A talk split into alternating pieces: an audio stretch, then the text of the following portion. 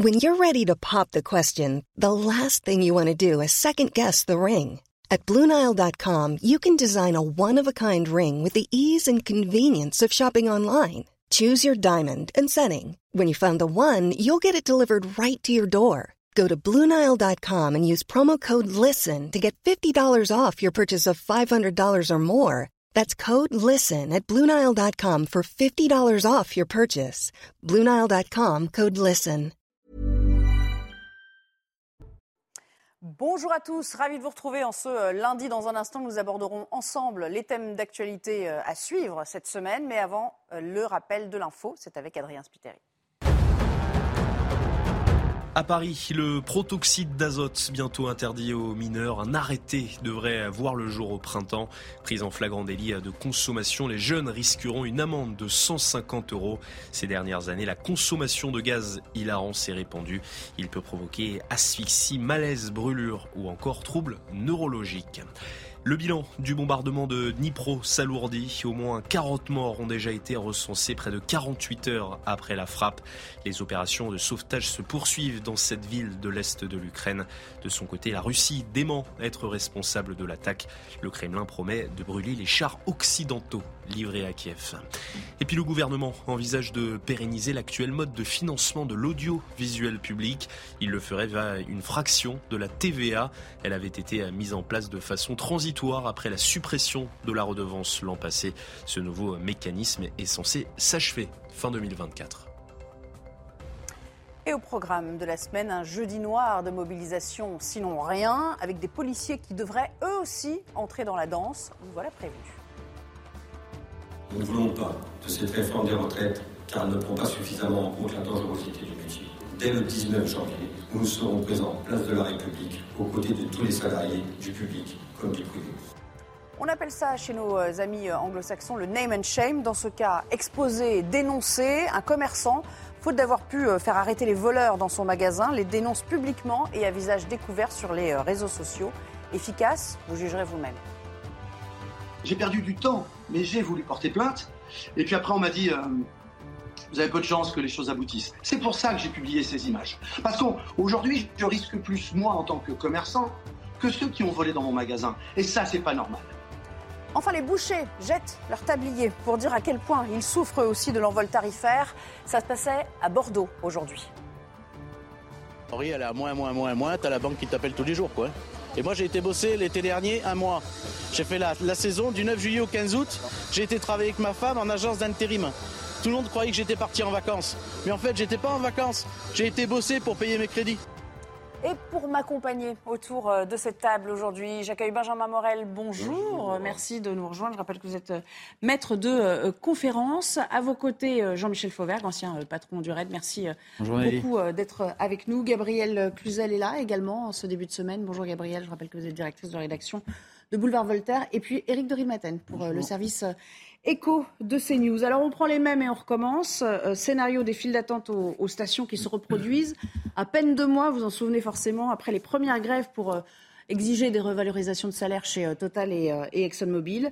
Anticipation, peur de la pénurie. La CGT de la branche pétrole appelle donc à des journées de grève à la fois les 19 et 26 janvier peut-être aussi le 6 février, un mouvement qui pourrait donc provoquer à nouveau des difficultés d'approvisionnement en carburant. Regardez ce reportage qui a été tourné par nos équipes. Commentaire, Célia Barotte avec Olivier Gangloff. À la pompe, les files d'attente s'allongent de plus en plus. Dans les Hauts-de-Seine, de nombreux automobilistes craignent le réservoir vide ou les heures d'attente comme en octobre dernier. La solution, faire le plein en avance. On n'a pas le choix, ça va encore recommencer le bordel. Je roule pas beaucoup, mais je ne sais pas combien de temps le mouvement va durer si ça va être très très sérieux ou pas. J'ai fait le plein parce qu'on ne sait pas ce qui va se passer la semaine prochaine. Et j'ai rempli un jerrycan en plus. J'ai vu sur les réseaux sociaux qu'il y allait avoir une pénurie d'essence, donc là, euh, je suis direct sorti pour mettre le plein et pour euh, voilà, mettre de l'essence un peu de côté. Mais il semblerait que la pénurie de carburant ait déjà touché quelques stations-service en Ile-de-France. Hier, c'était la déception pour les conducteurs en recherche d'essence. Ah bah regardez ma, ma jauge d'essence, j'en ai plus du tout et il n'y en a pas. J'en mettrai plus tard. Alors j'en ai besoin, je suis sur la réserve, j'ai pas pu faire le plein. 98 ou 95, il n'y en a pas. Selon le président des distributeurs de carburant, les réapprovisionnements seront faits dès aujourd'hui et une grève de 24 ou 48 heures ne perturbera pas les raffineries. Le gouvernement, quant à lui, appelle à ne pas céder à la panique. Faut-il avoir peur de revivre euh, l'angoisse qu'on a vécue cet automne aux abords des stations? Écoutez ce spécialiste de l'essence, Olivier Gantois. Il n'y a pas de risque avéré de pénurie à ce jour parallèle qu'on pourrait faire avec la crise qu'on a connue en octobre et les conséquences pour les consommateurs. On a des stocks normaux alors que fin septembre 2022, euh, on avait des stocks exceptionnellement bas du fait des remises. Et deuxièmement, parce que la situation euh, sociale en raffinerie est très différente. En octobre, on avait des grèves euh, pour des questions de salaire dans les raffineries. Alors que là, on a un motif de grève qui est beaucoup plus lointain, qui est la réforme des retraites, qui touche à la limite tous les secteurs, voire tous les Français. Éric de Rimatel, on a beau avoir plus de stocks, comme il l'explique euh, très bien, il n'empêche, euh, si tout le monde se rue en même temps euh, aux abords des stations, au bout d'un certain temps, mm.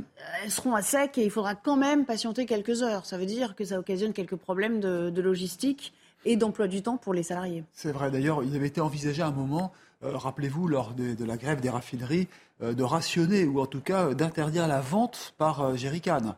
Donc peut-être qu'on va en revenir à, cette situation. Par ailleurs, euh, le marché du pétrole est toujours tendu. Alors paradoxalement, le pétrole est moins cher, hein, il est à 80 dollars le baril, mais pourtant l'essence continue de grimper. Et ce qui se passe aujourd'hui, ça crée une tension, notamment sur le samplon 95, car euh, la demande est très forte depuis que le diesel est en train de décliner. Et donc, on a du mal à suivre la production dans les raffineries de euh, samplon 95, ce qui explique aussi cette hausse des prix qui est très surprenante. Benjamin Morel, est-ce que c'est un peu le premier étage de la fusée? Au fond, ça va servir de baromètre quand même, au moins pour euh, les premiers jours de mobilisation bah, En tout cas, en effet, c'est un élément qui peut être un élément relativement bloquant parce qu'il faut voir qu'on se concentre sur les manifestations, on se demande combien il y aura de personnes jeudi. Fabien Roussel dit un million, etc. Mais ce qui compte réellement dans un rapport de force, c'est la capacité de blocage. Et là, dans les raffineries, on a vu que peu de personnes pouvaient avoir une vraie capacité de blocage. C'est également vrai aujourd'hui en grande partie dans les transports vous voyez qu'en réalité, il n'y a pas besoin d'avoir un taux de grévistes extrêmement important pour bloquer un réseau. Donc ça va en effet être une jauge parce que, eh bien, un blocage sérieux soutenu par une majorité de l'opinion, c'est pour le gouvernement le pire des scénarios. Mhm. Euh, Gabriel Cluzel, qu'est-ce que ça vous euh, inspire, ce scénario qui se répète un peu à l'envie? Sachant que maintenant, on est quand même un peu rodé, donc on peut aussi euh, anticiper. Il y a ces applis qui se sont développées pour voir où on peut effectivement se, vers quoi on peut se tourner. Est-ce que c'est quand même euh, un bon indicateur de la mobilisation sociale à suivre, à votre sens? Euh, je pense surtout que c'est un, indicateur de la crainte euh, des Français de repartir dans, dans, une situation extrêmement difficile pour eux. D'ailleurs, je crois que c'est dommage, euh, cette communication visant un peu à ridiculiser ceux qui anticiperaient. C'est normal, des parents, euh, un père de famille, une mère de famille anticipent pour leur famille. C'est normal qu'ils aillent dans une station d'essence au vu de ce qui s'est passé auparavant.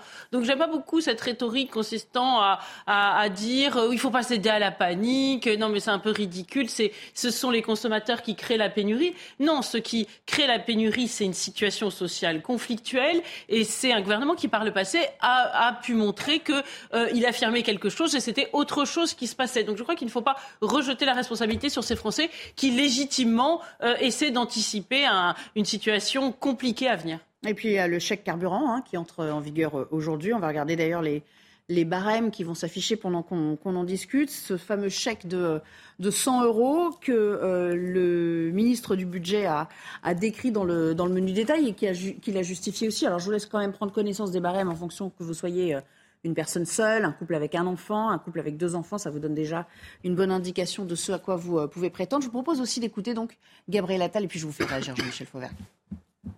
À compter de ce lundi 16 janvier à 9h, 10 millions de Français sont éligibles à une indemnité pour les aider sur le coût du carburant.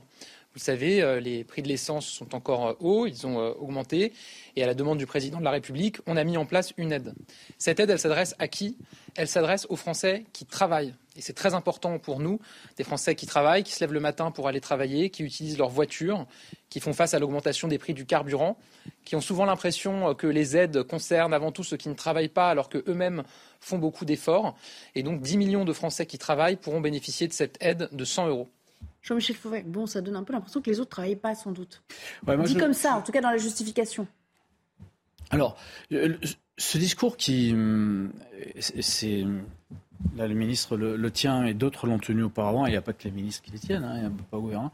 Qui consiste de, poser les Français les uns sur les autres. C'est un, Un discours difficile à entendre. C'est et, je, je, veux dire en termes d'argumentaire, c'est ça me semble pas terrible comme, comme discours d'une manière générale.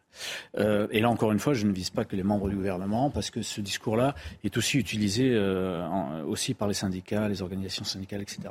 Euh, moi, je pense que ce qu'il y a de nouveau dans l'aide d'aujourd'hui, c'est qu'elle est ciblée sur les gens qui ont le moins de moyens. Et ça, c'est ce discours-là qu'il faut avoir. C'est-à-dire qu'auparavant, nous avions une aide euh, qui est allée jusqu'à 30 centimes de réduction euh, à la pompe.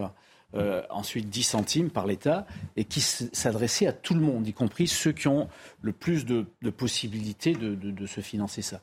Le fait de, véritablement de cibler euh, les, gens et les couples et les, foyers qui en ont le plus besoin, ça me semble être euh, une nécessité sociale, et, ça vient se surajouter à la politique de solidarité que l'État l'État français, d'une manière générale, euh, distribue euh, quotidiennement. Bon, 100 euros, Gabriel Cluzel, on a, on a tous en tête à peu près ce que ça représente. C'est un plein, hein, grosso modo, aujourd'hui, quand vous avez euh, une voiture une grosse cylindrée, surtout si vous travaillez loin, généralement, vous avez un peu une plus grosse voiture. Il n'y a pas un côté un peu misérabiliste ou un peu oui, c'est la, France a pris l'État a pris cette posture de dame patronesse qui distribue des petits pains euh, euh, aux manants. C'est désagréable comme euh, comme façon de faire. Moi, je ne suis pas précisément d'accord avec le propos de Michel Foucault parce que je pense qu'au contraire, quand toute la société est touchée euh, par euh, euh, une crise telle que nous la vivons, eh bien, elle doit être amortie, cette crise, de façon générale et pas toujours simplement euh, pour les foyers les plus modestes parce qu'il y a des effets cliqués et les, les, les enfin non des, des, des comment dire c'est pas le bon mot cliquer. Il y a des effets de seuil voilà euh, qui font que bah, quand on est juste au-dessus du seuil on n'en bénéficie pas et, et, ça suscite de fortes rancœurs. Je je crois pas que ce système de la de, de, de la rustine et, et de l'aumône soit une bonne politique. Oui bah justement on va écouter quelques Français qui s'expriment euh, à la pompe hein. on les a trouvés forcément dans les stations ce matin sur l'entrée en vigueur de ce fameux chèque. Écoutez alors d'abord, je pense que c'est une bonne chose pour les foyers les plus modestes. Ensuite, est-ce que ça doit être élargi? Non. Moi, je suis retraité, j'ai une retraite à peu près correcte et je ne me déplace pas beaucoup, donc j'ai pas besoin de, de, ristourne sur l'essence. Tu peux élargir, je pense que euh, au moins jusqu'à 2000 euros parce que voilà, les foyers modestes, je pense que on est entre les deux et du coup on n'a pas d'aide, donc euh, voilà, ça concerne peu de personnes en fait. Il faut élargir un peu plus, bien sûr, évidemment. Euh, surtout qu'il n'y a pas que ça en plus, il n'y a pas que le carburant, il y a l'électricité, il y a les denrées alimentaires, comment les premières nécessités en plus. Voilà un bon échantillon quand même de ce que pensent les Français et notamment cette dame qui dit bah voilà quand on est juste au-dessus, euh, on est un peu euh, entre les deux, on n'y arrive pas, mais euh, on n'a pas d'aide, on ne peut pas y prétendre. Hmm. Est-ce qu'il n'y a pas d'autre façon de procéder euh, dans les arbitrages qui ont été pris? Oui, mais ils, sont, ils auraient coûté très très cher. Vous savez, le problème des carburants, ce sont en fait les, taxes sur la TICPE, vous savez, qui avait été hmm. mise en place par François Hollande pour des raisons environnementales. Et donc là, à l'époque, ça a rapporté 10 milliards. Et quand je dis à l'époque, c'était il y a 10 ans. Donc depuis 10 ans, vous voyez, vous avez 10 milliards qui sont rentrés en plus chaque année et donc qui alimentent indirectement les caisses de l'État. Et aujourd'hui, on arrive vraiment au point de rupture. C'est ça le vrai problème. Donc qu'est-ce qu'il faut? C'est à terme une réforme de la fiscalité sur les carburants. Il y a trop de taxes sur les carburants, ce qui fait que maintenant, même quand vous avez une petite progression de 10 centimes, même si l'État vous donne 10 centimes de ristourne, ça fait plus rien. C'est tout de suite effacé. Et là, pour en revenir aux 100 euros qui sont versés, je donne le coût pour l'État, c'est 800 millions d'euros je donne maintenant le coût des 30 centimes de réduction l'an dernier de Ristone, c'était 8 milliards. Ben voilà, vous avez tout compris, hein, c'est que l'État peut plus ouvrir cette euh, boîte de Pandore et continuer de distribuer de l'argent comme ça, puisque de toute façon, le quoi qu'il en coûte a disparu et que l'État veut maintenant commencer à serrer les vis. en euh, France. voilà. Mais donc, du coup, effectivement, vous avez raison, ils donnent de l'argent, mais pas suffisamment, et vous faites, sur 10 millions de personnes qui en profitent, vous en avez à côté 30 millions qui, malheureusement, sont exclus. Alors, en France, donc, on a compris qu'on n'avait pas de pétrole, on n'a pas d'argent non plus, enfin, on n'a plus d'argent. Mais on a des idées. Eh bien, euh, pour contrer l'inflation dans l'alimentaire, cette fois, il y a une nouvelle idée qui a germé euh, au sein euh, de l'exécutif, en concertation avec les grandes enseignes. C'est ce qu'on appelle le panier anti-inflation, décrit en ces termes par Olivier Véran. Plusieurs chaînes de, de magasins qui vont proposer des tarifs, euh, parfois ce qu'ils appellent des prix cassés, des prix bloqués sur un certain nombre de, produits, euh, de, paniers essentiels. Et ce que considère le gouvernement, euh, c'est que autant faire en sorte d'harmoniser, d'uniformiser et de faire en sorte que la totalité des grandes marques de distribution proposent un certain nombre d'aliments, d'éléments de, paniers essentiels du quotidien à des prix qui soient des prix extrêmement faibles pour permettre d'améliorer le pouvoir d'achat des Français. Ce n'est pas du tout antinomique ou contradictoire avec le travail parlementaire qui est en cours que le gouvernement devra regarder en temps voulu, qui consiste à améliorer et renforcer les relations entre les distributeurs et les producteurs. Alors là, Benjamin Marin, je vous avoue que je ne comprends pas très bien. Qui est à la manœuvre? Le gouvernement Les enseignes? Dans ce cas, quel est le crédit à apporter au gouvernement de jouer une sorte de rôle de facilitateur? Bah, Un peu les deux. C'est-à-dire que pour le gouvernement, il s'agit en effet de lancer des projets en espérant ensuite que les enseignes suivent. Et les anciennes et les grandes enseignes ont tout à fait intérêt à dire regardez, on lutte contre l'inflation, va aller euh, chercher un panier. De toute façon, ce sont des produits sur lesquels les distributeurs font assez peu de marge. Donc ça permet d'être un produit d'appel en espérant que le client va aller chercher tel ou tel produit au passage qui, lui, aura pas été modéré dans son prix concernant l'inflation. Donc c'est la vieille politique commerciale et c'est comme ça que tient en France la grande distribution. Mais en soi, ça règle rien. C'est-à-dire que là, on agit sur le symptôme, on agit sur la communication. Ça permet d'aider, en effet, quelques Français qui sont en difficulté en leur pointant des produits mais le problème structurel qui est lié à la hausse du coût des matières premières, à la hausse du coût de l'énergie, qui entraîne des hausses importantes dans l'alimentaire, eh ben, ça ne va pas s'éteindre avec ça. Et là, ça implique des réformes de structure. Il y en a un autre qui y a fait référence, c'est le ministre de l'économie, Bruno Le Maire, qui lui aussi était invité euh, sur les plateaux télé. Écoutez, il y apporte une petite subtilité avec euh, une petite pique politique, bien sûr, à l'opposition. Dans le fond, est-ce qu'on ne pourrait pas tous faire un effort Regardez 20 produits de première nécessité, des produits d'hygiène, des produits alimentaires, sur lesquels vous vous engageriez à avoir le prix le plus bas possible, de façon à ce que tous, ensemble, nous amortissions le choc inflationniste? Qu'est-ce qui me garantit que si je baisse la TVA, ça n'ira pas dans la poche des distributeurs On a fait dans le passé, depuis des années et des années, des baisses de TVA, mm. et que la plupart du temps, les Français n'en ont pas vu la couleur. Bon, la TVA, on l'a compris, c'est la réponse directe au RN qui euh, proposait euh, un passage À, ouais, à zéro sur, euh, un panier de 100 produits, je crois, de, première nécessité. C'était a priori un programme plus ambitieux. Bon, quoique sur le chiffrage, on ne soit pas très sûr. on fait toujours de la politique. Hein. Oui, mais pas que. Aussi, on on fait de la politique évidemment en, s'appuyant sur ce qui s'est passé par le passé. Je vous, rappelle la, baisse de la TVA pour les, pour les restaurateurs, c'est depuis très longtemps. Euh, le, on n'a pas vu euh, beaucoup de différence sur à la fois le prix qu'on fait payer les restaurateurs aux consommateurs ou alors sur le sur l'emploi, sur le fait de, d'employer de, nouvelles personnes. Donc effectivement, ça, ça, pose un problème. Et là, on est quand même sur une bataille aussi entre euh, enseignes, entre distributeurs et fournisseurs. C'est quelque chose d'important. Et à la veille de ce qu'on appelle une PPL, une proposition de loi déposée par des députés euh, qui veulent revoir l'ensemble, en particulier les députés de la majorité de Renaissance, qui veulent voir l'ensemble du mécanisme entre euh, distributeurs et fournisseurs. Et, euh, je pense que ce que le, gouvernement par l'intermédiaire de, de, M. Véran, ce que le gouvernement est en train de faire, c'est de dire aux distributeurs, attention, aidez-nous à lutter contre l'augmentation de prix le plus possible, et en particulier sur les produits de première nécessité. Euh, et euh, on va voir comment euh, on va dealer avec notre propre majorité sur cette, cette proposition de loi qui arrive sur le terrain aujourd'hui. Si on tentait de démêler un peu, le, Eric, le vrai du faux sur l'affaire de la TVA, c'est pas du tout probant, cette proposition du Rassemblement national qui figurait déjà en plus dans la, dans la campagne euh, présidentielle de Marine Le Pen je, doute parce que vous avez certains produits qui sont déjà à 5%, 5,5%, donc sur les produits, certains produits de première nécessité, d'autres produits de grande consommation comme les pâtes, c'est 10% de TVA, mais vous savez, un paquet de pâtes, c'est 2 euros, donc 10% de TVA, ça va faire 2,20 euros. Euh, voyez donc, est-ce que vraiment le gain serait et, et là où Bruno Le Maire a raison, c'est qu'à ces niveaux de, de petite TVA finalement, celui qui peut s'enrichir, c'est plutôt euh, ou bien l'industriel, hein, puisqu'il est quand même accusé par la grande distribution de, de, de, monter les prix, ou bien la grande distribution qui justement essaiera de refaire des marges. Mais bon, on voit. Voilà, oui, ce qu'il faut voir, c'est finalement euh, ce que gagnent les grands hypermarchés. Il suffit de voir euh, les grandes chaînes, hein, je ne veux pas donner de nom, mais vous regardez sur les bénéfices annuels des grands hypermarchés, bah, vous verrez quelles sont finalement les marges et quels sont ceux qui gagnent le plus. Même question Ouais. sur cette histoire de, de TVA. Je pense que c'est quelque chose que vous avez travaillé aussi. Oui, non, il y a euh, plusieurs points. Le premier, c'est qu'il il y a quand même la fâcheuse habitude dans ce pays euh, à faire de tout une question politique.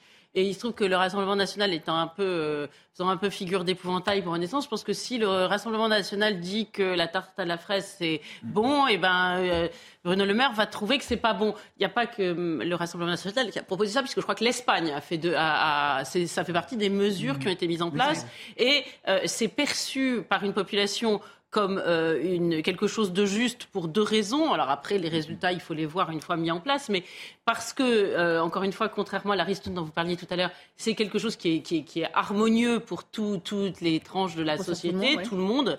Voilà. Euh, et puis parce que euh, il- le, le- c'est arithmétique avec l'inflation, euh, puisque la TVA est proportionnelle, on se dit que l'État touche plus euh, de TVA. Donc en réduisant la TVA, ce- c'est finalement qu'un réajustement qui paraît normal. Donc euh, jeter euh, tout cela... à la poubelle sous prétexte que le Rassemblement national l'a proposé, c'est dommage. S'il veut que Bruno Le Maire garde l'idée que l'Espagne l'a fait.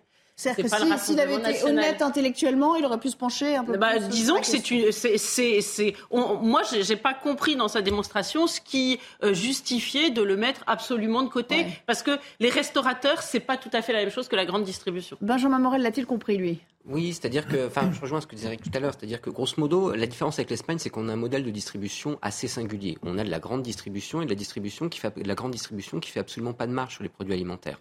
Lorsque vous avez des grandes promos sur l'alimentaire, il faut voir que souvent, c'est vendu quasiment à perte. Parce qu'en réalité, l'objectif, c'est de vous faire venir dans le supermarché pour que vous achetiez une brosse à dents électrique, que vous achetiez des vêtements, que vous achetiez, etc. Et eh ben, euh, ce pourquoi vous étiez venu, c'est-à-dire des boîtes de haricots blancs.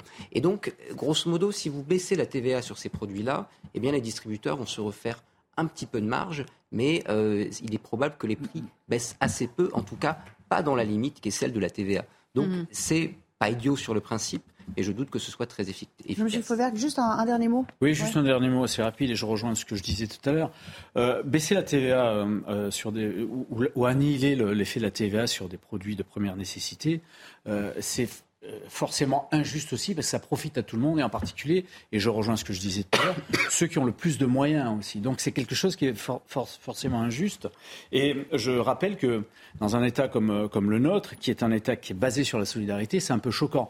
Il est basé sur la soli- solidarité. Notre État ne fait pas l'aumône ni un État, un État misérabiliste. Sur euh, 1000 euros, je rappelle qu'il y a 575 euros qui sont redistribués en solidarité en France. Bah, précisément, c'est pour ça que je crois que toute politique euh, ne doit pas être euh, euh, fondée que sur une aide aux, aux- aux plus modestes, dans la mesure où c'est tout- un pays, notamment des classes là, moyennes qui ne bénéficient pas de ces aides. Le problème avec si vous voulez aider un pays, c'est aider un pays complètement. C'est les plus modestes qui, ces- qui souffrent le plus. Oui, non, mais nous sommes Donc, bien d'accord, mais les autres souffrent aussi. Oui, Bon, bien sûr, bien on évidemment. va, on va passer à la chronique. C'est déjà l'heure de votre chronique éco. On va y rester quand même sur cette notion d'inflation euh, sur l'alimentaire. À tout de suite. Vivez un moment d'émotion devant votre programme avec XXL Maison, mobilier design et décoration. Parler précisément de ça, de la TVA. Est-ce que ce serait pas l'État qui serait le principal gagnant dans cette affaire? Alors, si, bien sûr. D'abord, écoutez, la TVA, c'est la première recette du Trésor public. 160 milliards, c'est pas compliqué, c'est le plus gros impôt finalement, la TVA. Alors, l'an dernier, oui, euh, l'État a vraiment gagné beaucoup d'argent avec euh, d'abord la hausse des prix du carburant, les prix qui ont commencé à monter. Alors maintenant, la moyenne, on dit c'est autour de 5%. Bon, mais la réalité, quand vous regardez les prix dans les grands magasins, c'est quand même, enfin dans la grande distribution, c'est quand même autour de 10 à 15% pour l'alimentaire. Mais oui, les rentrées fiscales ont été bonnes pour les caisses de l'État. Et si on regarde sur le carburant, eh bien, euh, vous savez que lorsque le litre arrive à 2 euros, c'est 6 centimes de plus de TVA. Donc c'est bien. Mais l'an dernier, comme il y a eu des ristournes de 18 et 30 centimes, vous voyez, ça, ça a varié, mais on est arrivé 30 centimes à un moment, et je le disais tout à l'heure, ça a coûté 8 milliards à l'État. Donc là, effectivement, l'État a redistribué plus ce qu'il avait engrangé. Donc là, le débat est clos. Euh, cette année, eh bien, la ristourne à la pompe, elle a disparu au profit du chèque euh, dont on parlait. Ça coûtera 800 millions. Mais c'est vrai que les rentrées fiscales. beaucoup moins cher quand même. C'est quand même moins cher. Mais l'État a dit on va serrer les vis. Donc on peut comprendre après tout son raisonnement. Sinon, on accuse l'État de dilapider la caisse, comme on dit, et puis on, on lui reproche quand il serre les vis. Donc il faut quand même qu'il soit cohérent, et il l'est. La TVA, vous en parliez, euh, baisser la TVA. Bon, imaginons même sur un plat de pâtes, je le disais, le gain est que de 2 centimes si la TVA était baissée. Donc vous voyez, c'est vraiment rien du tout. 2 centimes. Euh, ensuite, vous prenez voilà. mais il faut voir le volume de tous les produits. vous nous parlez des pâtes, mais il y a beaucoup d'autres choses. L'impact générerait, si, si vraiment, si les prix augmentent, quand les prix augmentent sur un paquet de pâtes à 2 euros, eh bien, ça ne génère que 2 centimes de TVA de plus. Une augmentation de 10%, c'est 2 centimes sur un paquet de pâtes. Donc, c'est pas grand-chose. Dernier point, et je termine par là, l'État est quand même gagnant sur un point, parce qu'on l'oublie, avec 3 000 milliards de dettes. Quand vous avez euh, disons 10% d'inflation, 5% cette année, 5%, 5% l'an dernier, 5% cette année, eh bien 10% de 3 000 milliards, ça fait combien? 300 milliards. Et donc la dette commence à s'éroder un petit peu. Et ça, c'est un bon bénéfice pour l'État, même si après il va devoir peut-être emprunter à des taux plus élevés. Mais là, l'État regarde d'un bon oeil quand même cette inflation qui va euh, réduire sa dette. Merci, c'est la chronique éco. C'était votre programme avec XXL Maison Mobilier design et décoration. Après les difficultés euh, en matière de consommation pour euh, les Français, on va parler de la mobilisation euh, contre la réforme des retraites, manifestation ce jeudi, et puis bien sûr la crainte aussi de voir à nouveau des débordements en cas de grosse densité de, de population, la présence des Black Blocs aussi. On en parlera avec un représentant des forces de l'ordre. À tout de suite. De retour, la deuxième partie de l'émission sera juste après le JT de Mickaël Dorian. Bonjour Mickaël. Bonjour Nelly, bonjour à tous. Vladimir Poutine dénonce les livraisons euh, croissantes d'armes occidentales à l'Ukraine. Lors d'un entretien téléphonique avec son homologue turc, le président russe a critiqué, je cite, les parrains occidentaux de l'Ukraine qui augmentent leurs livraisons d'armes et de matériel militaire. Une discussion qui intervient au moment où le Royaume-Uni s'apprête à fournir des chars Challenger 2 à Kiev. Le chèque carburant entre en vigueur aujourd'hui. Il s'agit euh, d'une prime de 100 euros mise en place par le gouvernement pour les 10 millions de travailleurs les plus pauvres. Il faut pour y être éligible gagner moins de 1314 euros net par mois. Olivier Véran, le porte-parole du gouvernement, nous explique comment en bénéficier. Cette aide, elle concerne tous les Français qui utilisent leur véhicule pour travailler au, au quotidien. On vous demande votre nom, votre prénom, votre date et lieu de naissance, votre plaque d'immatriculation, le numéro de votre carte grise, le fameux revenu fiscal de référence que vous pouvez trouver sur le site des impôts ou sur votre déclaration d'impôt.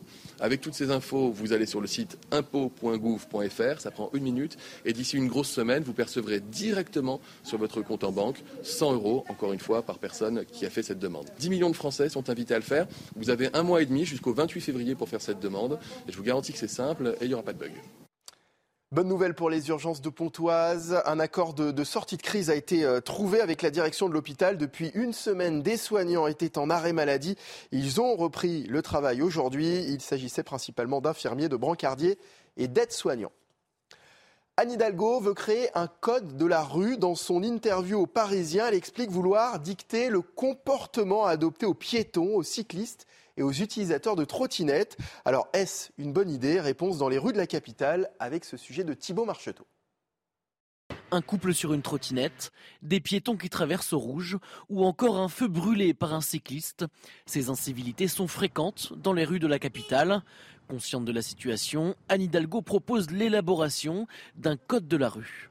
Chacun tente de trouver sa place, un peu au détriment de l'autre. C'est un peu le bazar. Il manque un code de la rue pour dire comment on se comporte et comment la police municipale sanctionne ceux qui ne respectent pas les règles.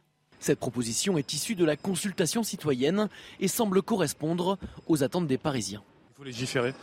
Les Français, tant qu'il n'y a pas de loi, euh, on fait un peu ce qu'on veut et malheureusement, on a bien vu que là, si on se pose la question qu'il faut légiférer, je pense que déjà, ça veut dire qu'il faut le faire. C'est quand même une bonne idée parce que ça peut faire prendre conscience aux piétons et aux, et aux cyclistes bah, qu'ils ont des responsabilités un petit peu comme tout le monde et que ça, comporte aussi des risques qu'il faut, qu'il faut maîtriser quand on prend son vélo ou quand on va marcher dans la rue, quoi, être conscient de, de tout ça. Ce code de la rue devrait voir le jour au mois de juin prochain.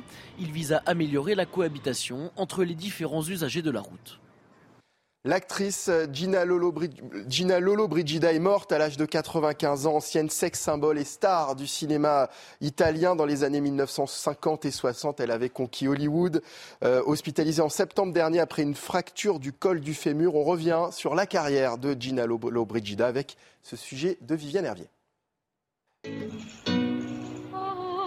Elle fut une Esmeralda inoubliable, sans doute l'un des plus beaux rôles de Gina Lolo Brigida. Je ne sais pas s'il m'aime. Comment peux-tu en douter? S'il m'aime comme je l'aime. Lorsqu'elle tourne Notre-Dame de Paris en 1956 sous la direction de Jean Delannoy, Gina Lollobrigida a 29 ans. Elle est déjà une star dans son pays, mais aussi à l'international. Pourtant, ses débuts sont difficiles. Dans l'Italie de l'après-guerre, où l'on veut oublier avec la Dolce Vita les années noires, Gina Lollobrigida fait partie de ces innombrables jeunes filles qui veulent tenter leur chance à Cinecittà. Sa plastique et ses courbes généreuses vont l'aider.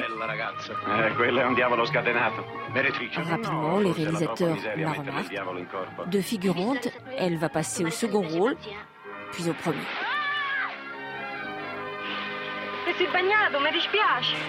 En France, elle va donner la réplique à Gérard Philippe dans Fanfan la Tulipe.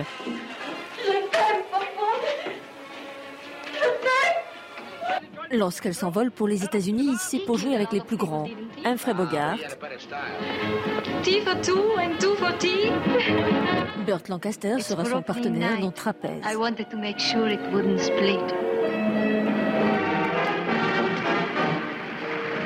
Aux côtés de Yul Bonner, elle campe une reine de sabbat à la fois sensuelle et impétueuse. Frank Sinatra succombera aussi au charme de la belle italienne. I kissed you, lady, and you kissed me back. I got the message. Dans les années 60, Gina Lollobrigida continue à enchaîner les films et sa carrière marque le pas. Elle divorce en 1968 du père de son fils unique et s'intéresse de plus en plus à la photographie qui devient sa deuxième passion. En 2018, elle obtient son étoile sur Hollywood Boulevard, un hommage tardif mais qui témoigne de la place occupée dans le 7e art par Gina Lollobrigida, longtemps désignée comme la plus belle femme du monde. Véritable légende du cinéma. Voilà pour l'actualité, c'est la fin de ce journal. Bon après-midi sur CNews avec Nelly Denac et la suite de 90 minutes info. Merci beaucoup Gina, que les moins de 40 ans ne semblent pas connaître, je vous l'assure. Enfin, je sais pas, vous, vous, vous, connaissiez, vous avez quelques souvenirs de, de, films Oui, j'ai quelques souvenirs de films. Euh... Ouais. Vous en avez entendu parler, quoi. Benjamin, vous êtes trop jeune. Non, je l'ai entendu parler, mais... Ouais, enfin, c'est quand même toute cette génération d'actrices qui étaient les, les divas italiennes de les, des, des, années 50-60. Ça vous évoque un peu quelque chose, forcément. Ah oui, bien sûr. Moi, je je, je, je, savais plus trop bien à quoi elle ressemblait, mais je, ah, souvenais qu'elle avait des formes généreuses. C'était la réputation qu'elle avait. voilà, que c'était une actrice qui aimait beaucoup euh, euh, mes parents et grands-parents. Voilà. Ouais, pareil chez moi. Allez, on va passer à ce qui nous intéresse, la manifestation de, jeudi. Et cette euh, peur du retour des Black Blocs, il faut bien le dire, pour les forces de l'ordre, les représentants euh, syndicaux et euh, les autorités ont prévu de se voir d'ailleurs pour euh, préparer au mieux l'organisation et l'encadrement de cette euh, manifestation pour les différents services d'ordre. Alors à quoi faut-il s'attendre? Le résumé est signé Barbara Durand. Comment éviter à tout prix de nouveaux débordements? Jeudi à Paris, mais aussi à travers toute la France, des milliers de personnes sont attendues dans les rues.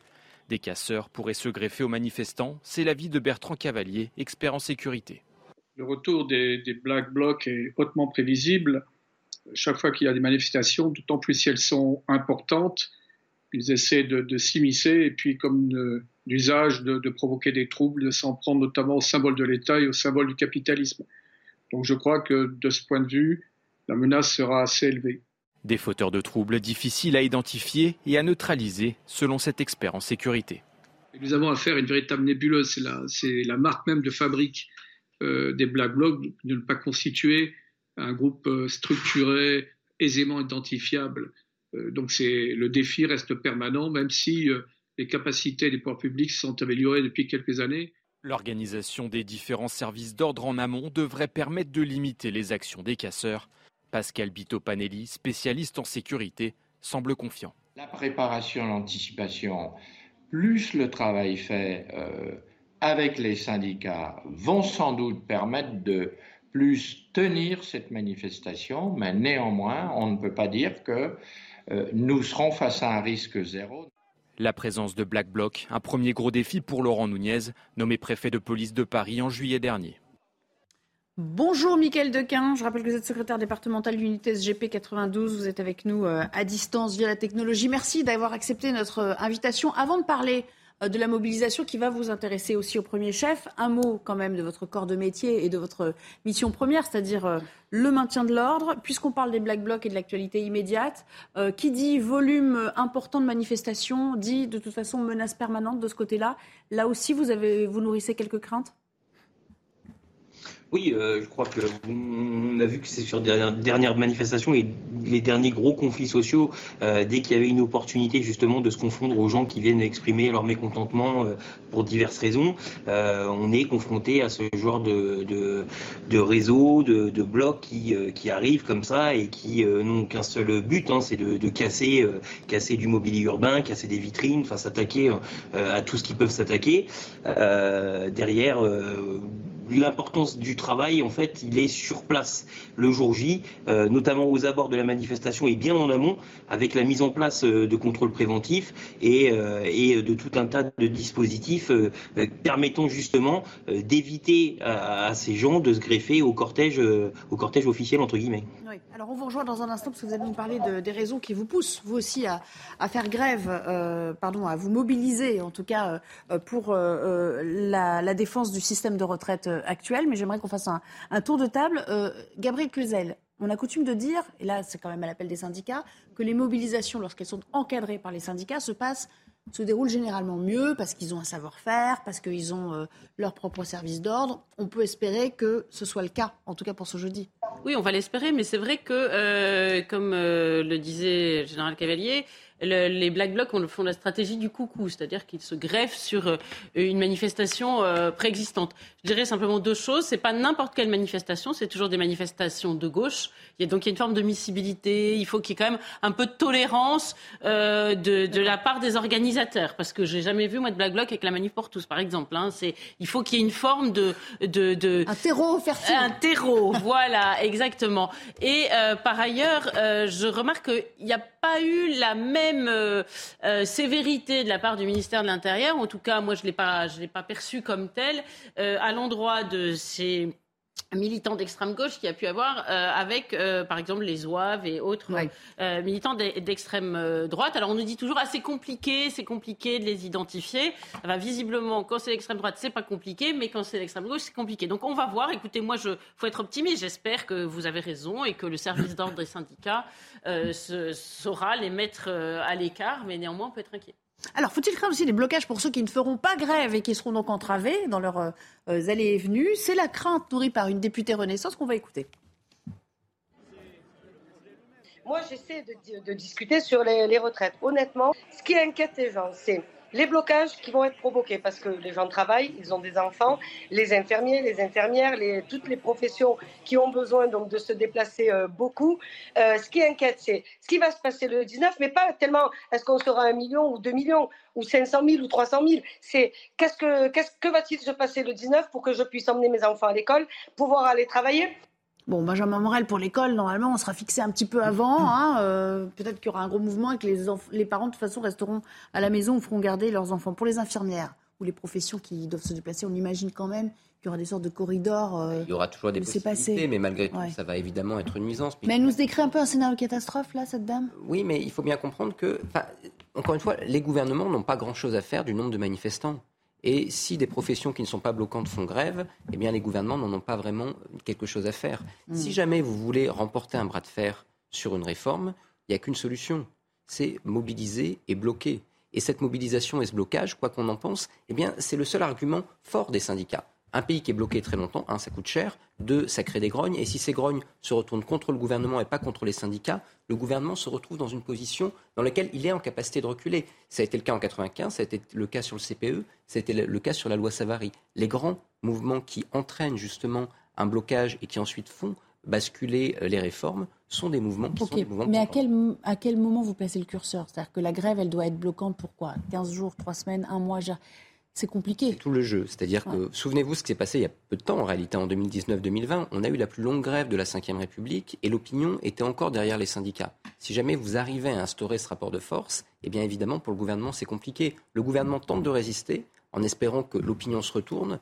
et que les syndicats, la mobilisation, eh bien, s'affaissent, ou bien tente de faire passer le plus vite possible la loi. Parce qu'en règle générale, ce qui met tout le monde d'accord, c'est lorsque la loi est votée, la mobiliser, que ce soit les grévistes ou les manifestants, devient beaucoup plus difficile. Le gouvernement s'est organisé dans l'affaire pour que d'un point de vue procédural, ça passe très très vite. Donc on voit qu'actuellement, le jeu du gouvernement, c'est pas tant de démobiliser, c'est d'abord et avant tout d'être extrêmement rapide pour jouer la montre. Et donc on l'a compris, et on y revient maintenant, les policiers ne semble pas être en reste. Je vous propose d'écouter l'un de leurs représentants. Vous allez voir, c'est assez cocasse parce qu'il est avec le ministre juste à côté quand même, hein, Gérald Darmanin.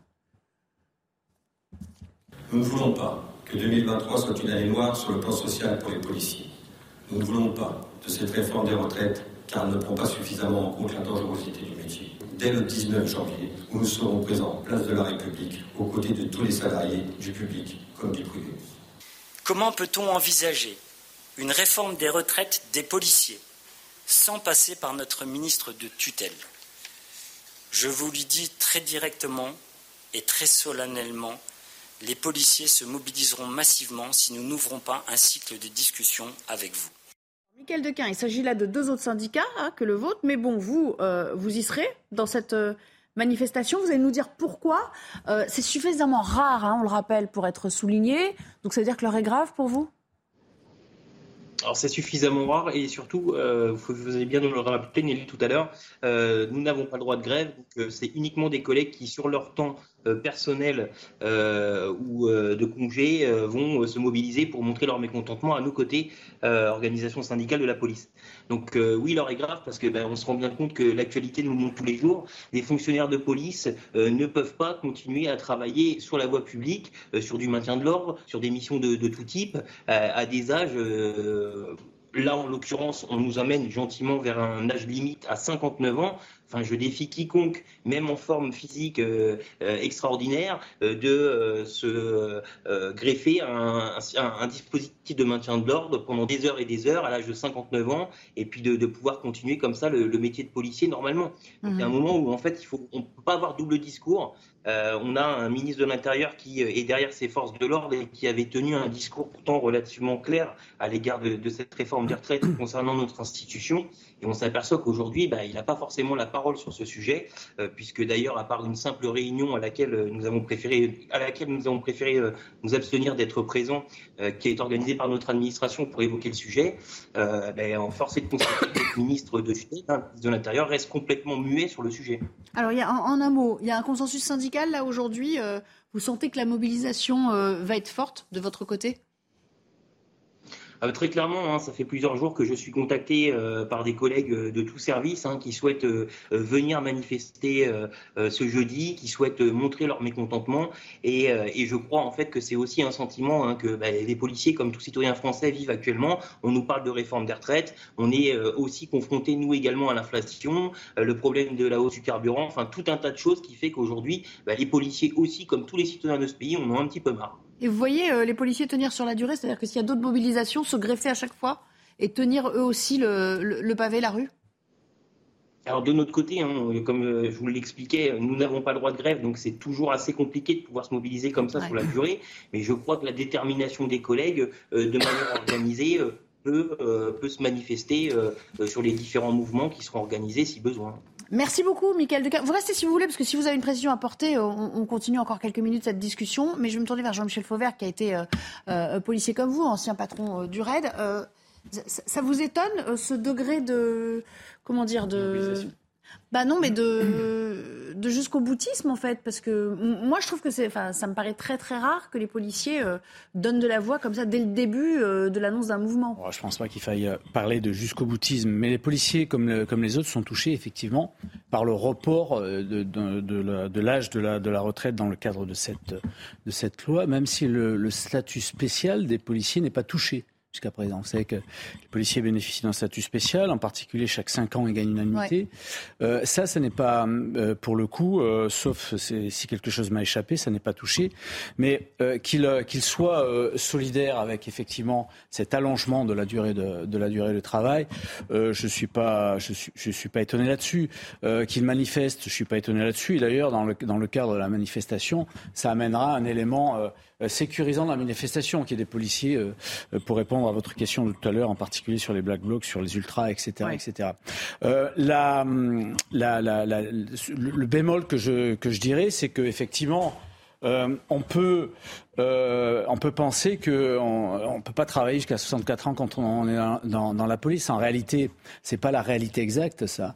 Vous ah avez un, tas de, un, tas de policiers qui sont dans des, dans, dans des, dans des services euh, qui sont peut-être pas au contact du terrain, mais des services importants, des services de renseignement qui sont, qui sont euh, là jusqu'à euh, jusqu'à ces, ces, ces, ces âges-là. Il est encore là, Michael Decker. Michael Decker, juste pour rebondir sur ce que dit Jean-Michel Fauvel, j'imagine que vous allez un peu vous dissocier. Il faut faire un distinguo quand même entre ceux qui travaillent dans les services qui ont un profil plus administratif et ceux qui effectuent des tâches de terrain qui nécessitent effectivement euh, une, euh, une forme physique euh, beaucoup plus importante ben, si demain notre ministre nous garantit que tous les fonctionnaires de police qui auront dépassé 55 ans seront affectés à des tâches bureautiques entre guillemets avec des responsabilités en dehors de la voie publique, banco mais je ne crois pas que ça soit le cas. Euh, c'est euh, oui, en effet, on constate que des collègues prolongent des fois au-delà de l'âge du départ légal en, retraite, sauf que derrière, c'est peut-être des fonctionnaires qui, de par le poste occupé, euh, ne sont pas confrontés à ce genre de problématique. Aujourd'hui, personne ne peut nous garantir que tous les fonctionnaires de police qui vont vivre l'allongement du durée de cotisation seront concernés par des postes bureautiques entre guillemets. C'est juste impossible. Mais sur l'année là, sur le statut spécial et l'année supplémentaire gagnée, vous confirmez ça existe encore? Oui, pour l'instant, on n'a pas remis en cause cette histoire de bonification.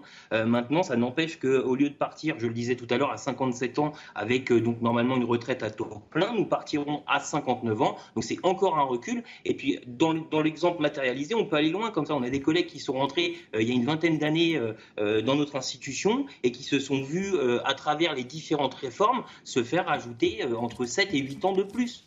Donc à un moment donné, en fait, c'est quoi la prochaine étape? Oui, mais euh, Benjamin Morel, c'est ça aussi la, spécificité de notre pays et de la société au sens large. C'est toujours difficile de revenir sur, euh, parce qu'il le décrit bien, sur un acquis social. Voilà. Au fond, c'est ça. Ce C'est pas tant l'âge en lui-même que le fait qu'on on leur demande de renoncer à quelque chose qu'ils ont acquis au fil du temps. Oui, bien sûr, mais il ne faut pas oublier non plus que les acquis sociaux, un, ça a été le produit de lutte, et que deux, souvent, ils ont un sens. C'est-à-dire que même si vous avez des professions qui ont pu changer, on pense notamment aux professions dans les transports, etc., les métros, les cheminots, c'est plus ce que c'était, entre guillemets, en termes de pénibilité que jadis. Malgré tout, il y a encore une pénibilité.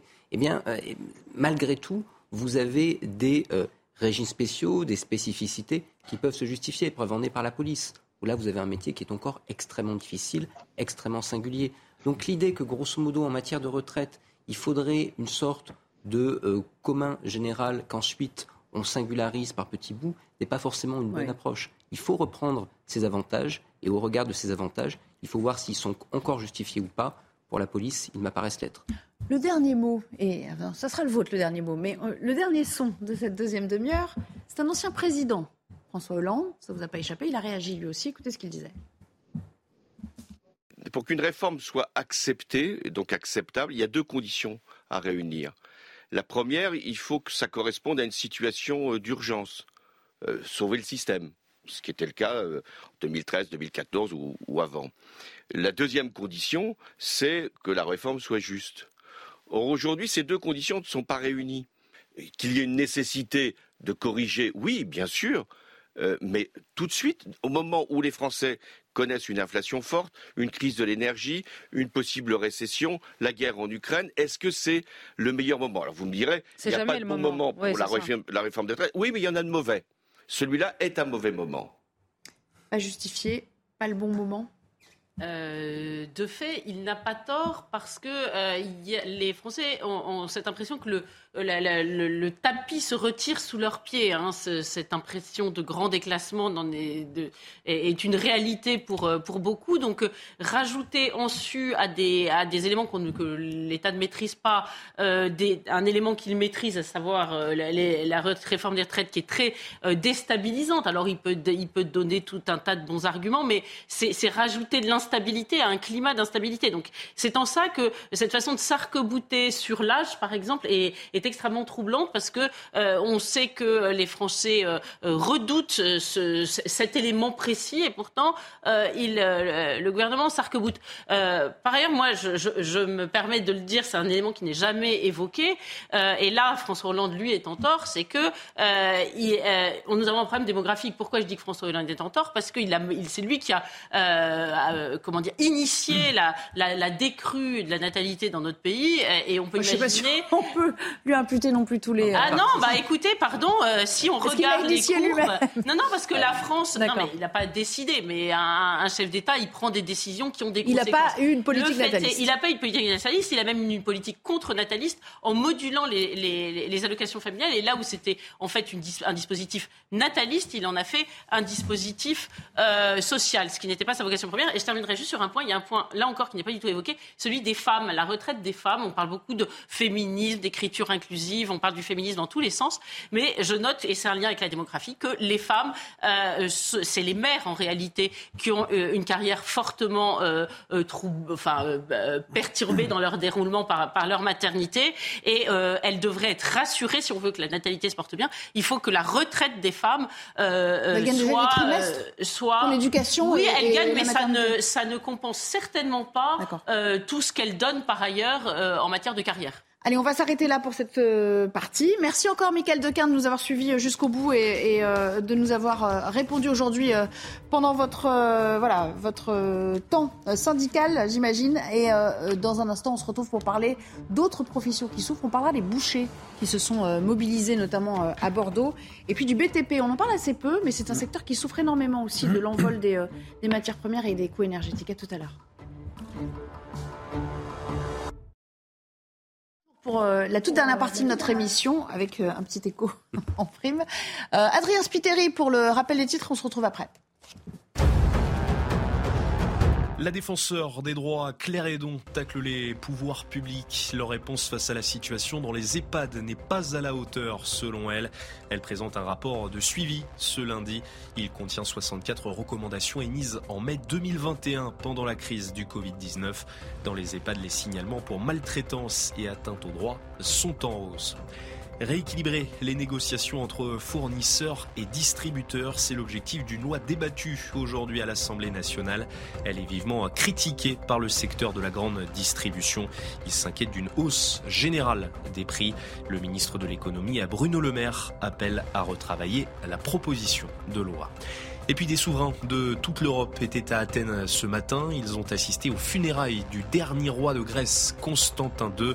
Il est mort mardi à l'âge de 82 ans. Critiqué pour ne pas avoir empêché l'accession au pouvoir de la junte, Constantin II avait quitté la Grèce en 1968 et vécu 40 ans à Londres.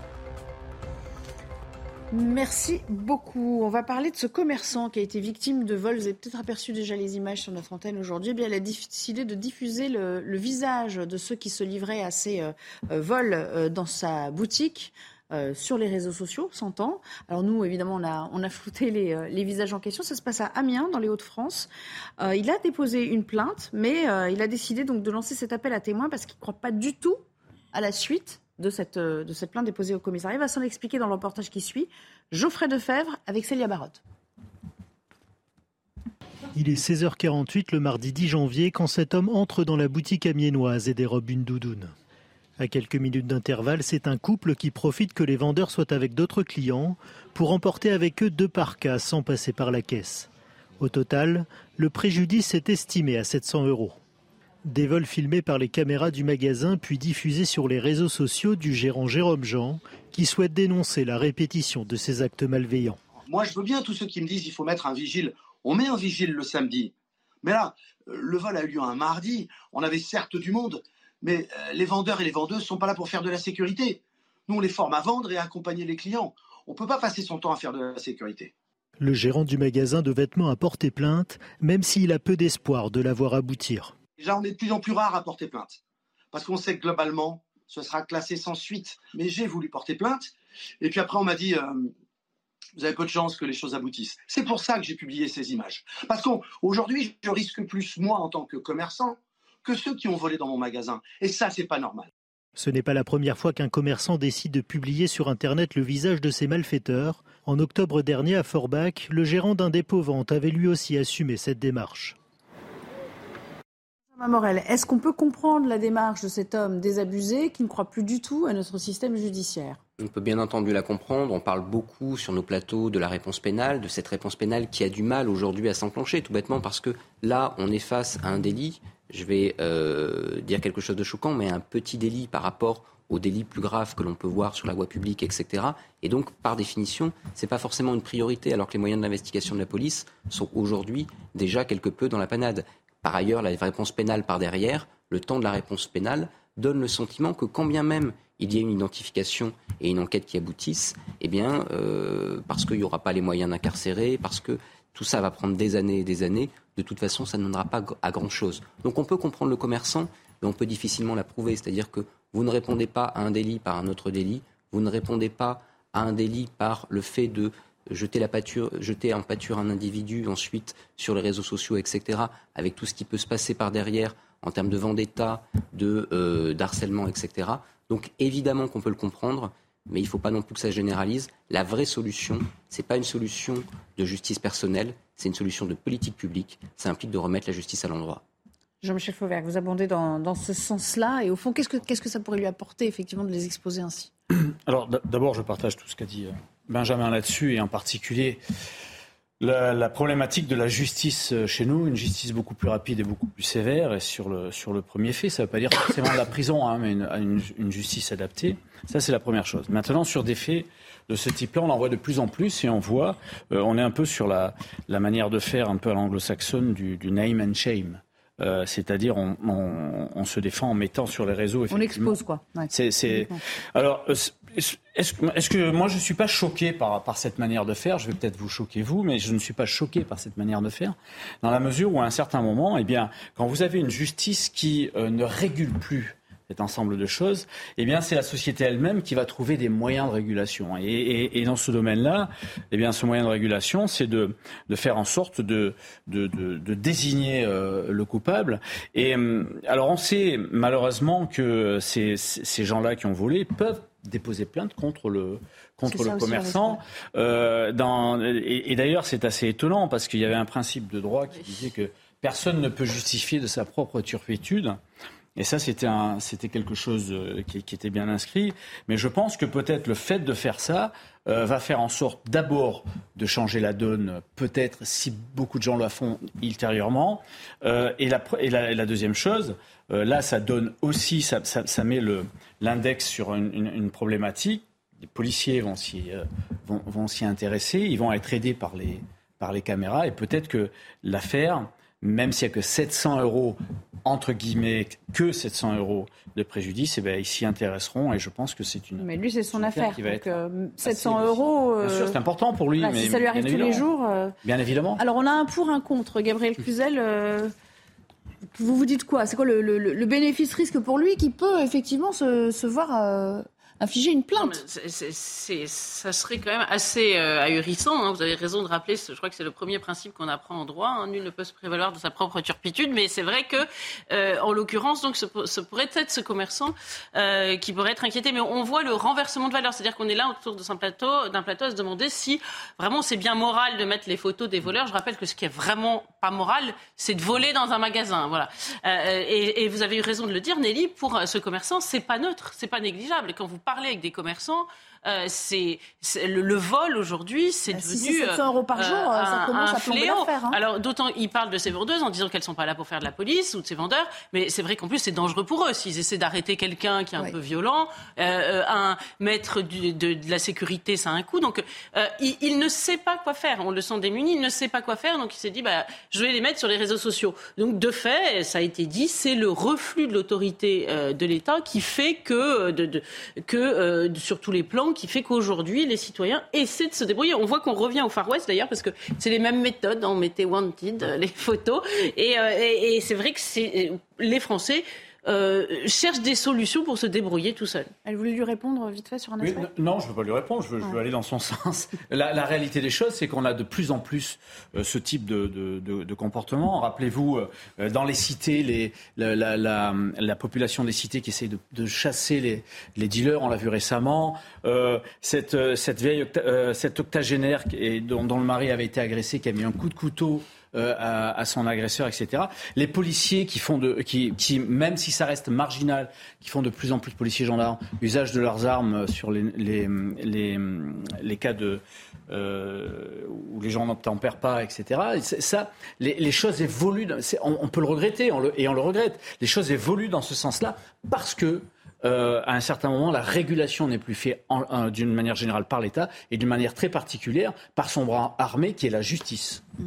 Benjamin Morin. Oui, non, on peut, on peut être d'accord sur le constat, mais sur les solutions, j'en suis fondamentalement inquiet. C'est-à-dire que le principe de la modernité, c'est que la justice est publique. La justice n'est pas privée. Si jamais la justice est privée, eh bien c'est de la vengeance, c'est de la vendetta, et on ne sait pas, un, où ça s'arrête, et quelle est la contre-mesure? C'est-à-dire, il a volé dans mon magasin, quelle est la bonne contre-mesure? Souvenez-vous de l'affaire du bijoutier qui tire sur un cambrioleur. Est-ce que c'est légitime? Est-ce que ça ne l'est pas? Quelle est la limite? En réalité, si vous n'avez pas une loi, si vous n'avez pas un État qui fait justement justice au nom de euh, la nation, eh bien tout ça n'a pas de réponse. Et on rentre dans un cycle infernal où on a une société qui se délite. Donc malgré tout, j'entends ce qui a été dit, mais il faut arriver à retrouver notre justice. Retour dans quelques minutes, on va s'interrompre à nouveau euh, aux difficultés de nos euh, commerçants, euh, les bouchers hein, qui ont manifesté en nombre ce matin. Ça se passait à Bordeaux, vous verrez avec une de nos équipes. À tout à l'heure. 90 minutes info de retour pour la toute dernière partie de notre euh, débat. Chaque jour, un éclairage sur une profession qui est en souffrance. On va le voir euh, encore euh, cette semaine assez largement. Et eh bien aujourd'hui, ce sont les bouchers qui donnaient de la voix à Bordeaux avec quelques actions choc au passage. Écoutez-en quelques-uns qu'on a pu rencontrer. L'État nous met à poil, alors on se met à poil devant la mairie de Bordeaux. Très compliqué, la trésorerie elle est à moins, moins, moins, moins. T'as la banque qui t'appelle tous les jours, quoi. Moi, j'ai été bosser l'été dernier un mois. J'ai fait la, saison du 9 juillet au 15 août. J'ai été travailler avec ma femme en agence d'intérim. Tout le monde croyait que j'étais parti en vacances. Mais en fait, j'étais pas en vacances. J'ai été bosser pour payer mes crédits. Aujourd'hui, il y, y a, des gars qui emploient 5-6 bouchers, qui font du chiffre d'affaires mais en fait, ça rentre pas assez pour tout payer. Ils sont déjà à sec en début d'année. Donc ça va être compliqué. J'attends ma facture là qui doit tomber. J'ai peur parce que je ne sais même pas quand j'entends tous mes collègues qui ont eu des, augmentations euh, énormes. J'ai peur. Je me dis, ben, est-ce que c'est moi qui ne veux pas fermer à la fin du mois? Moi aussi. Si je la reçois là avant la fin du mois, je peux aussi faire partie de ceux qui ferment. Voilà, cette espèce de suspense intenable. Gabriel Cluzel, on sent bien que les temps aussi sont durs. On, imagine euh, les frais qu'ils ont en termes énergétiques, ce sont des chambres froides, une obligation de conservation à des températures très basses hein, pour, euh, pour leur, euh, leur stock, leur, euh, leur livraison.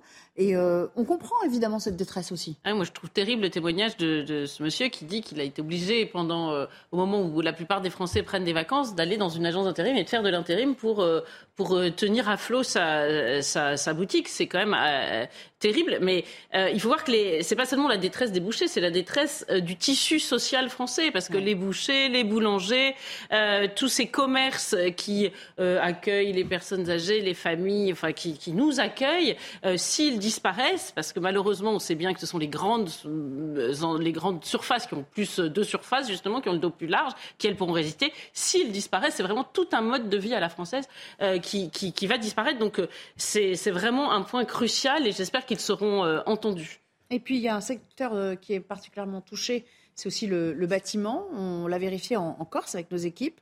Euh, il y a évidemment la hausse des coûts euh, des matériaux, des délais de livraison euh, plus longs, des carnets de commandes qui s'allongent. L'inquiétude grimpe dans ce secteur. Regardez ce reportage de Christina Luzzi, notre correspondante. Depuis plusieurs mois, Jean-Marc, chef d'entreprise, est inquiet. En cause, le prix des matériaux indispensables à la construction de ces structures métalliques qui ne cessent d'augmenter. Depuis décembre 2021 à aujourd'hui, on est passé quasiment à 100% d'augmentation. Une hausse des prix inquiétante pour les entreprises et artisans du BTP qui ont du mal à préserver leurs marges. On a des, chefs d'entreprise qui nous disent, moi j'ai édité un devis qui aujourd'hui ne correspond plus euh, avec ces, ces hausses au travail que je vais fournir et je vais travailler à perte. Rogner sur les marges en absorbant les hausses pour ne pas les imputer aux clients, un équilibre impossible à tenir à long terme selon ces professionnels du BTP. Un manque de visibilité des carnets de commandes qui ont tendance à s'alléger en Corse laisse craindre des licenciements et des faillites dans ce secteur. Forcément, on sera obligé de se séparer de nos employés, voire fermer totalement la société. On ne va pas pouvoir continuer comme ça. C'est une crise sans précédent. Tous espèrent des mesures fortes de la part du gouvernement pour sauver leur profession et une plus grande transparence de la part des distributeurs qu'ils soupçonnent de profiter du contexte inflationniste pour augmenter leurs marges. Ils se disent déjà prêts à descendre dans la rue pour faire entendre leur voix. voulais vous montrer un petit échantillon quand même, Jean-Michel pour euh, prouver au fond que c'est en train de craquer de toutes parts. Et on n'en est pas encore à évaluer la mobilisation, mais on voit bien que toutes les professions, euh, pratiquement, en tout cas dans, dans tout ce qui est TPE, PME, euh, tout le monde est exempt quoi aujourd'hui. Oui, ça craque de toutes parts parce qu'on est dans une crise, dans une crise généralisée, qui n'est pas que française d'ailleurs, une crise généralisée qui est à la fois euh, conjoncturelle euh, avec, euh, avec l'inflation, en espérant que ça ne dure pas trop longtemps, mais à la fois structurelle aussi avec, avec l'énergie et, et, en particulier avec notre énergie, notre énergie nucléaire et, et, le plan énergétique qui, qui, a été mis en place, mais qui arrivera, qui, sera, qui sera livrable dans, les, dans une quinzaine d'années. Donc on est effectivement sur cette, cette crise-là qui impacte tous les secteurs. Certains sont plus impactés que d'autres. On parlait, on parlait des, boulangers il y, a, deux semaines de ça. Euh, là, visiblement, les bouchers aussi sont impactés. Sur le, sur le BTP, le BTP est impacté aussi non seulement par l'augmentation de la, euh, de, la matière, euh, de la matière première, mais, de, de la, euh, mais en plus...